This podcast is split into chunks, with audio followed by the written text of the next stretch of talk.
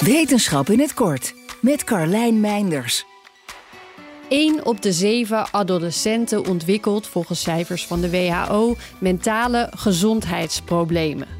Daaronder vallen bijvoorbeeld depressie, angststoornissen en ADHD.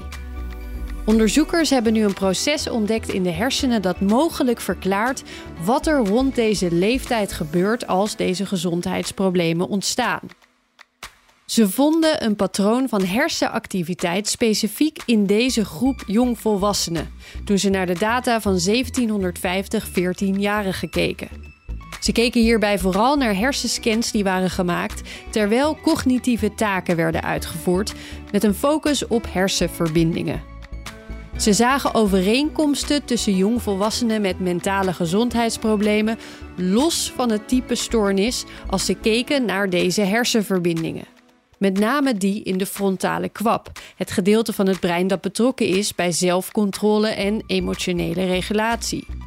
Het sterkst waren de gevonden patronen bij dragers van het IGSF-11-gen, dat ook in eerdere onderzoeken al eens was gelinkt aan deze ziektes. Het is een gen dat een belangrijke rol speelt bij het snoeien van onnodige verbindingen in de hersenen.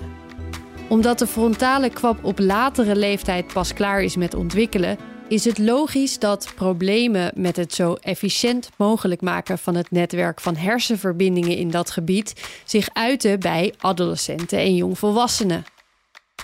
De onderzoekers hopen dat dankzij deze ontdekking onder andere eerder kan worden bepaald welke kinderen een groter risico lopen op het ontwikkelen van mentale gezondheidsproblemen.